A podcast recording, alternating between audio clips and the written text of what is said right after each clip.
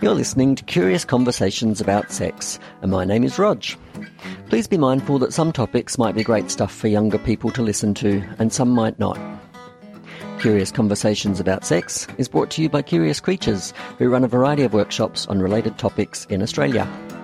Find Curious Creatures and submit your questions for us to answer at curiouscreatures.biz, B-I-Z.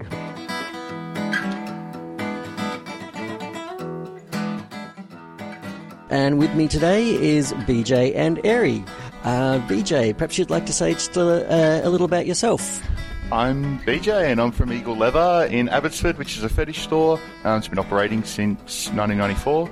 Uh, we deal mainly in fetish gear and sexual education programs as well. Fantastic. And Airy, who are you? Hi, I'm Airy and I run Blue Velvet Arts, which primarily hosts workshops on rope bondage, BDSM, kink, and cultivating positive sexuality. Fabulous. And so to today's question, which is about BDSM. BDSM, isn't it just more sexual violence against women? So, uh, Airy, might start with you on this one. What are your thoughts on that topic? All right. Well, I think it's important to dissect that perspective first. Um, that statement attributes the fact that BDSM is violence, and I think it's pretty important to look at.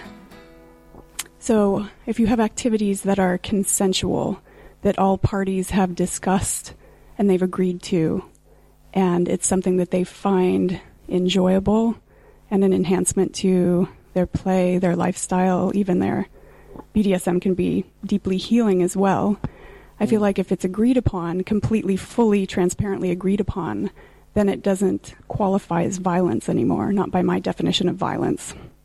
So I think that's the first part to establish that healthy BDSM done, done right, agreed upon, consensual is not violence. Mm-hmm. And then I think it's also important to abolish the misconception that's promoted by the media that BDSM is always about a man enforcing his will on a woman. Yeah. Um, BDSM is for everyone, consensual adults. Um, much of the work that I do as a female is when I'm doing pro dom work is is dominating men. So that's a that's a huge field that I think is neglected in the popular conception of BDSM being a man violently imposing his will on a woman who has no no say in the matter. Yeah, that, that, that, that perception definitely is out there. That's definitely what makes it across to the mainstream media sometimes, hey? hmm Yeah, I think, Yeah. look, a, a perfect example that I, I kind of use is that, and it, the big thing, as Ari was saying, was, is consent, and that, that's what a lot of people in mainstream society don't understand, that they have trouble if something's sexualized and they see it as being a bit aggressive. It's that consent thing that they question, whereas we kind of accept in mainstream society that if we see boxing, that, that there's consent involved. You look at Muhammad Ali in the US, he's seen as like a national hero, you know, but could you imagine if Muhammad Ali was against unwilling, non-consenting victims, would they see him as su- in such a lovable light? In, in the UK, Frank Bruno was like kind of like a someone like almost like the nation's son mm. in some ways. Mm. And you know, if you take away that consent in boxing, then it that's when sport crosses over to violence. But for some reason, if there's kind of like I guess sex, sex involved, that straight away we have this knee-jerk reaction in society to straight away see that as a taboo. Yeah. Um, and also the gender thing. If they, we see ma- a man being aggressive to a female, straight away that that's, as you were um, saying before, Eddie, um, that's man enforcing his will upon a woman. Yeah, yeah, But it's, it's, it's funny. It's just like straight away. It's these knee-jerk reactions that we seem to have. yeah, yeah. Yeah. And again, keeping the activities in the context. Some of the things that happen in BDSM, if they weren't pre negotiated and consented to, would definitely qualify as battery and assault. Yeah. So it is that element of agreement, negotiation, transparency, consent that changes the nature of the activities. We're working in a, in a controlled environment. You know, everything from start to finish is controlled. We negotiate our limits. We, we talk about our, um, we, we talk about what we want to get out of a, a session, um, where we want it to go and where we don't want it to go. So from start to finish, it should be controlled.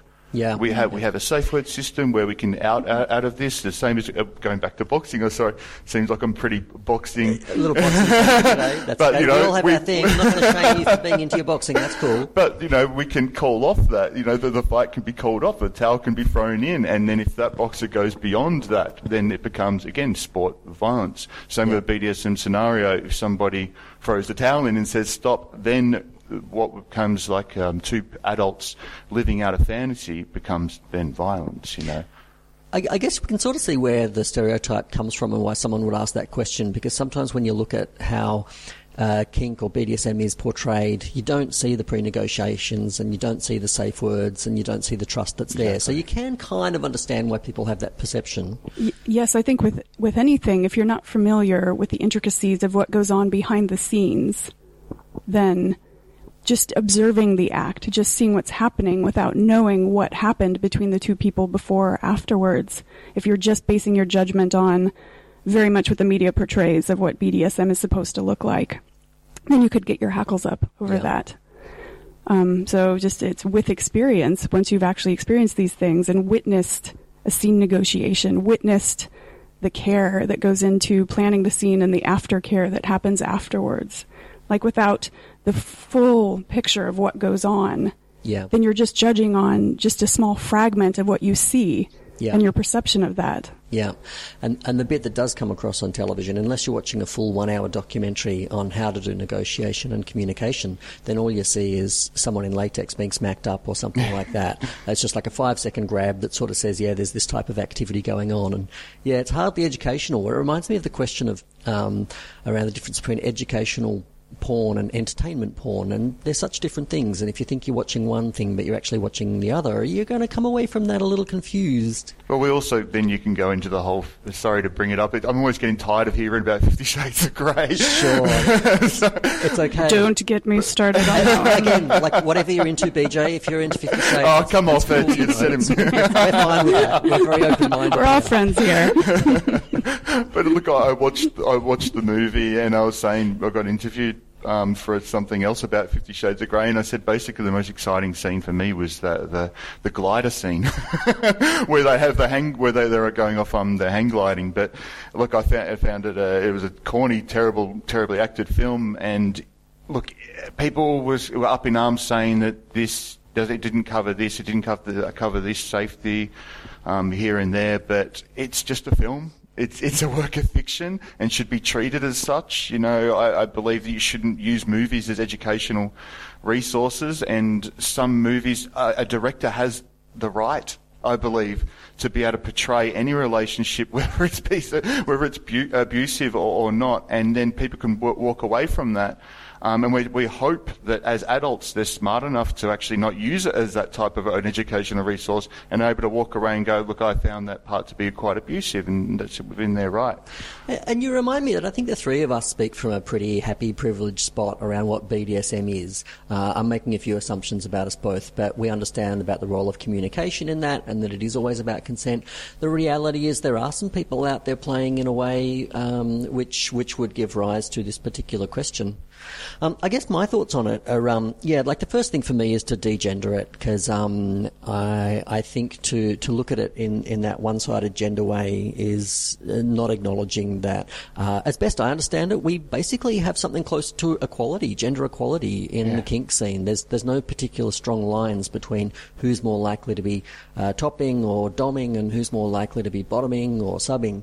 Um, so I think if you think it's just about sexual violence against women, you're missing one half of the situation. But yeah, in, in either way, in either way, you're wrong. Um, what's what's being missed there is, is, as we've said, all the communication and consent. Um, and yeah, if you just get a get a tiny snapshot of that coming across, it's not the whole story. I think um, I, I want to say this in the most respectful possible way, but um, I can't help concluding that the person that asks this question either hasn't had any experience within BDSM or hasn't had any good experience within BDSM. Because I feel like someone that knows what it's like to really accurately, carefully discuss what's going to happen to you and on what terms wouldn't ask a question like that. Well, I think we also have to acknowledge the fact that when people see an activity, we have parts of our, like our neuro, like the neurological function of our brain that either mirror neurons, you know, kind of mirrors the activity or gives us a sympathetic sense of what's going on. So if you were someone observing an activity that you would never participate in, that to you just seemed like grotesque or extreme or violent, that it's your natural instinct to have a re- revulsion to that or repulsion. So um, I think part of learning to be more understanding that this isn't violence, that this is consensual, is also understanding that people are into a whole myriad of things. There are so many kinks, so many fetishes.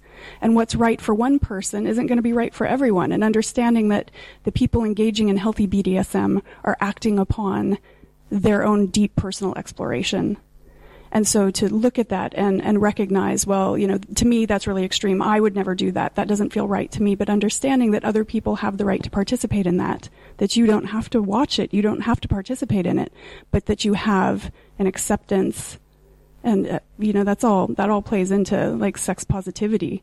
Yeah. You don't have to do what other people do, but they do have the right to do it as long as it's legal, consensual. I, I love it. I love it. Thank you for saying it. And and again, it's like if BJ wants to watch Fifty Shades of Grey, that's fine. like uh, it's in another room and we don't have to be there. That doesn't mean I have to watch it with him. but I think what you're, what you're getting at is that, you know, if we're given one thing in this life that we have a right over, it's our own bodies and what we Oh. do to it. And how dare someone else tell us what we can actually do with it? You know, I find that Yes. so Oh, yeah. offensive, you know, especially myself. I don't, I'm not, not believing in any afterlife. I think this is it for me, you know. and while Willing I'm here. I'm going to do everything I, I want and everything I can to make sure that this lifetime is enjoyable as possible. Yeah. For myself. It, it's funny. So the question starts to sound like it comes from a bit of a puritanical background. Um, yeah, yeah. Again, just like the church, saying what you can and you can't do. Uh, anyone that's having more sex than you is a slut, and every, anyone that's having less sex is frigid. yeah, or, or coming from like a naive or ignorant background as well. I think so. Like someone who's making a judgment without actually taking the time to educate and inform themselves on what goes on Yeah. behind the scenes, what the other intricacies of the whole BDSM scene are. It's Yeah. incredible. It's an incredible place to be when you actually question your own beliefs, and you, if you sometimes if you have a knee jerk reaction to things that you see or witness, actually questioning that and saying, "How do I feel that way?" Or is it you know is it conditioned from when I was when I grew up? You know, why do I when I see this I feel this way? And you know, it's, it's very enlightening to actually be able to question yourself and your own beliefs. And I think that's sometimes where people go a little bit uh, wrong. They, they see something like this and shred. Oh, look, uh, to be honest, the very first time I topped a, a woman, I was, uh, you know, there was parts of me that were like, this is, feels a little bit Yeah. wrong because of what I've always seen and what I've always been told. And I, I, think one of the things that happens, no matter where you put the gender, the first time you uh, get into impact play, particularly face slapping or something like that, I think almost everyone has a reaction, which is just to say, "Hang on, what's going on? What the fuck have I done with my life? Why am I enjoying this? This can't be right." Like Yeah. good people don't enjoy hitting other people, and then if you're on the receiving end of that exchange. The first time you get properly spanked or something like that, most people tend to have a reaction along the lines of, oh, what the hell's going on with me? What decisions have I made? This is wrong. Good, right, people aren't meant to enjoy being spanked up like this. Yeah, and then you can just rationalise it and say, you know, this is just a hedonistic pursuit that we're that we're playing out a, a role, and Yeah. and that both people are enjoying it. The person receiving it wants this. The Yes. person receiving this is, and then when you see that look in their eyes and the, and the way that they react to what you're administering to them, that changes so much. And you start feeding off each other's energy, and then you realise why we do these things. I think you've nailed it. I think that is the solution when you have that wig out is is just to like pause, stop and remind yourself about the communication and the consent you did for it and check your feedback and the other person's feedback and remind yourself that, yeah, no, you are there for hedonistic, Yeah. positive reasons. Yeah, and good to check in if something doesn't feel quite right. Make sure that you have permission for what you're doing. Yeah. And if you don't entirely have permission, stop, check in, Oh, so stop great. the activity. if you've got that niggling little voice in the back of your mind, listen to it. Check in. Oh my God, it's almost like you can use your words. Yeah. and these are all such powerful tools for healing and discovering more about yourself, challenging yourself, evolving. Yeah. Fantastic. So, um, uh, as we move towards the end of this question, I, I thought it might also be nice to. I'm, I'm touch on, uh, let, us call this the sealed section of the podcast. So just a little heads up, folk. We're going to be talking now about uh, uh, misogyny play and misandry play, uh, which might not be everyone's cup of tea. But it just occurred to me as we were talking about that that um, there are times when one sets up a particular type of play that is very gendered and includes a lot of uh, hateful, nasty language and tone and humiliation and so forth. Um, I'm because it's going to be controversial if I speak about um, misogyny play. I'll speak about misandry play, i.e., the hatred of men. I'll talk about my experience being on the receiving side of that. And I'm, I'm, following on from what you were saying, Ari, about there is a healing element to this. So one of the things uh, I kind of love is when someone is just utterly disgusted with me because of my gender or my body. So they're like, look at that disgusting twitching penis. You're enjoying this even as we speak. Oh my God, is that pre-cum on the end of your cock, you filthy, disgusting bastard? Bend the fuck over my knee. I've got to go change a, a light bulb in the bathroom right now. um, yeah. So that kind of stuff can be amazing. Uh, and I'm thinking about another scene also that it wound up with someone basically like flogging me extremely hard and then yelling very loudly, fuck you, you're a good man. And then flogging me again and yelling, fuck you, you're a good man. And so it went for a while. And just that whole activity was so healing. Um, so there is sometimes a really gendered nature to this. And I've been talking about the misandry side of thing, but misogyny plays a, a fun thing too, uh, so long as you've discussed it very carefully and consented to it. Yeah, I would have to say consent is crucial. Wanting it is crucial. I personally don't enjoy any kind of humiliation play, giving or receiving, so that's mm. not my forte. That doesn't mean that I cast any aspersions or judgment against it. Again, if it is entirely what people are into and they derive benefit from it, I think that's awesome. Yeah. Like, again, yeah. Don't don't yuck uh, don't yuck someone's yum. But yeah. yeah. you don't have to be into everything. Mm-hmm. Yeah. I can honestly say that a lot of people know me as, as being a dominant and um, somebody who's out and about you know, like always normally sees me in a dominant role, but I kind of like be, like to be taken down a peg myself. Um, so we're very like-minded here, man. I I started off as, as a dominant, really. Um, well, eh, when playing with other people, but in my private life, I would switch and I'd bottom as well. And um, I still to still to this day I, I, do that, and I like to take both sides. Mm. Uh, like I'd like to experience everything, and mm. and you know really like open myself self up and, and try to discover different. It's just for me, it's just taking on different roles and different personas. It's it's becomes quite easy after a while. Yeah, you know, and and you learn so much more about yourself. And I think if you do have any doubts about the trustworthiness of a partner you're thinking about playing with, then asking them to switch. Uh, particularly if, if, they're, if you're not trusting their ability to dom or top a scene, then asking them to switch and take it uh, is a great little test. Yeah. Um, I was just going to say, yes, I agree with that idea that you shouldn't really judge an activity as to whether or not you like it until you've tried it. Three times. Mm-hmm. Well, yeah, yeah, totally. you might know after the first time if you, you really don't like it. But um, one of the things I love about BDSM is watching all of the things that the human brain has sexualized. Mm. Like in addition to just you know overcoming your like overriding your survival instincts to allow pain to be pleasure and sexual, but in my 17 years of working as a pro dom, I have seen just about every fetish, and some of them have been bewildering, and I love it. Like, wow, really? That's a thing. That's amazing. I don't know if if I'm quite into it, but I'm open to the idea that there's so much out there to explore. Until you have actually explored it, you don't know how you're going to feel about it. And that's what's so fascinating, is isn't it? Like yeah. there's, there's, sexual things, and then there's non-sexual things, and then mm. somewhere that's in between, and all these grey areas. That the human mind's so complex and fascinating. Oh, yes, absolutely. It so is. Uh, anything more you want to add before we finish up on this question? I think it's really important to like to um, you know, I was talking about before how I'm, I'm, a dom that also likes the switch as well and, and play around. Um, and I think there's a lot of people who are new and, and beginning to start out, and they always think that you know a true dominant is always this, or somebody you can't be a dominant if you like to bottom as well. Um, and I think that, and we're talking about relationships as well. I think it's important to adapt your relationship to your individual preferences and your own characters. If you try follow a script of what you've seen other people do in their relationships, mm. it's pr- probably not going to work, or it's mm. it's going to lose. It's going to become quite sterile. Mm. So I think it's important to really understand each other and then have a, a, a power exchange relationship according to your own characters. I feel like this is a good uh, down payment on a, uh, future episode we're going to be doing on uh, how do I learn to be a Dom. Yes. Uh, yeah, I look forward to that conversation.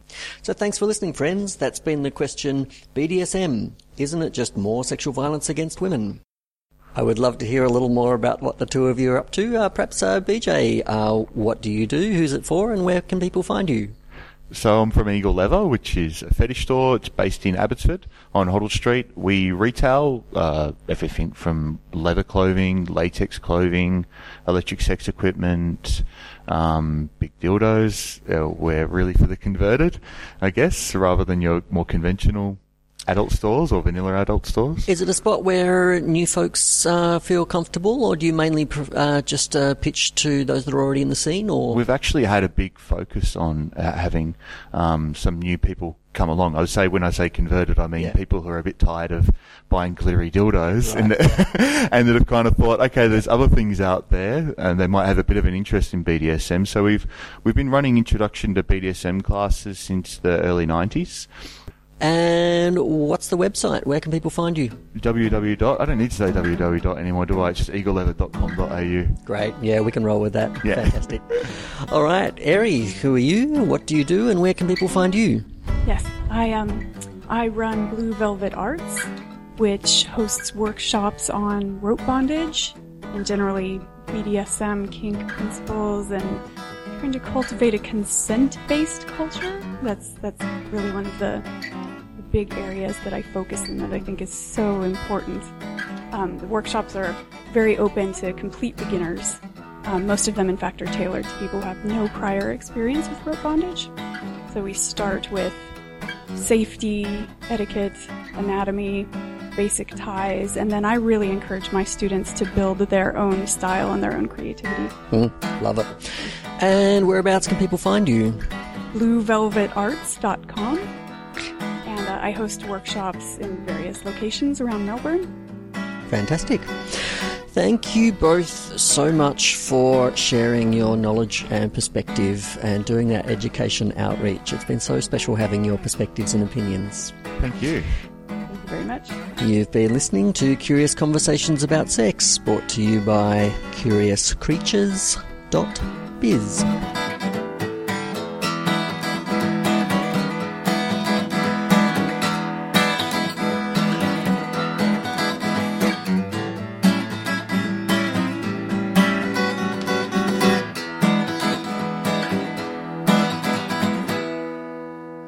Hi, friends. It's uh, Rog again. Uh, if you're in Melbourne and you like the sound of what we've been discussing today, you might like one of my workshops, uh, Kink 101.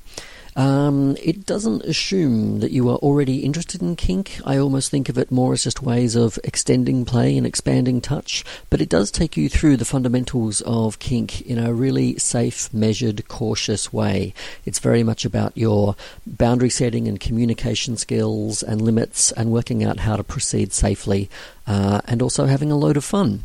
Uh, I run versions of uh, the workshop for couples and for singles, and uh, there are a couple scheduled in Melbourne coming up, so please jump on the website and have a look. That's curiouscreatures.biz.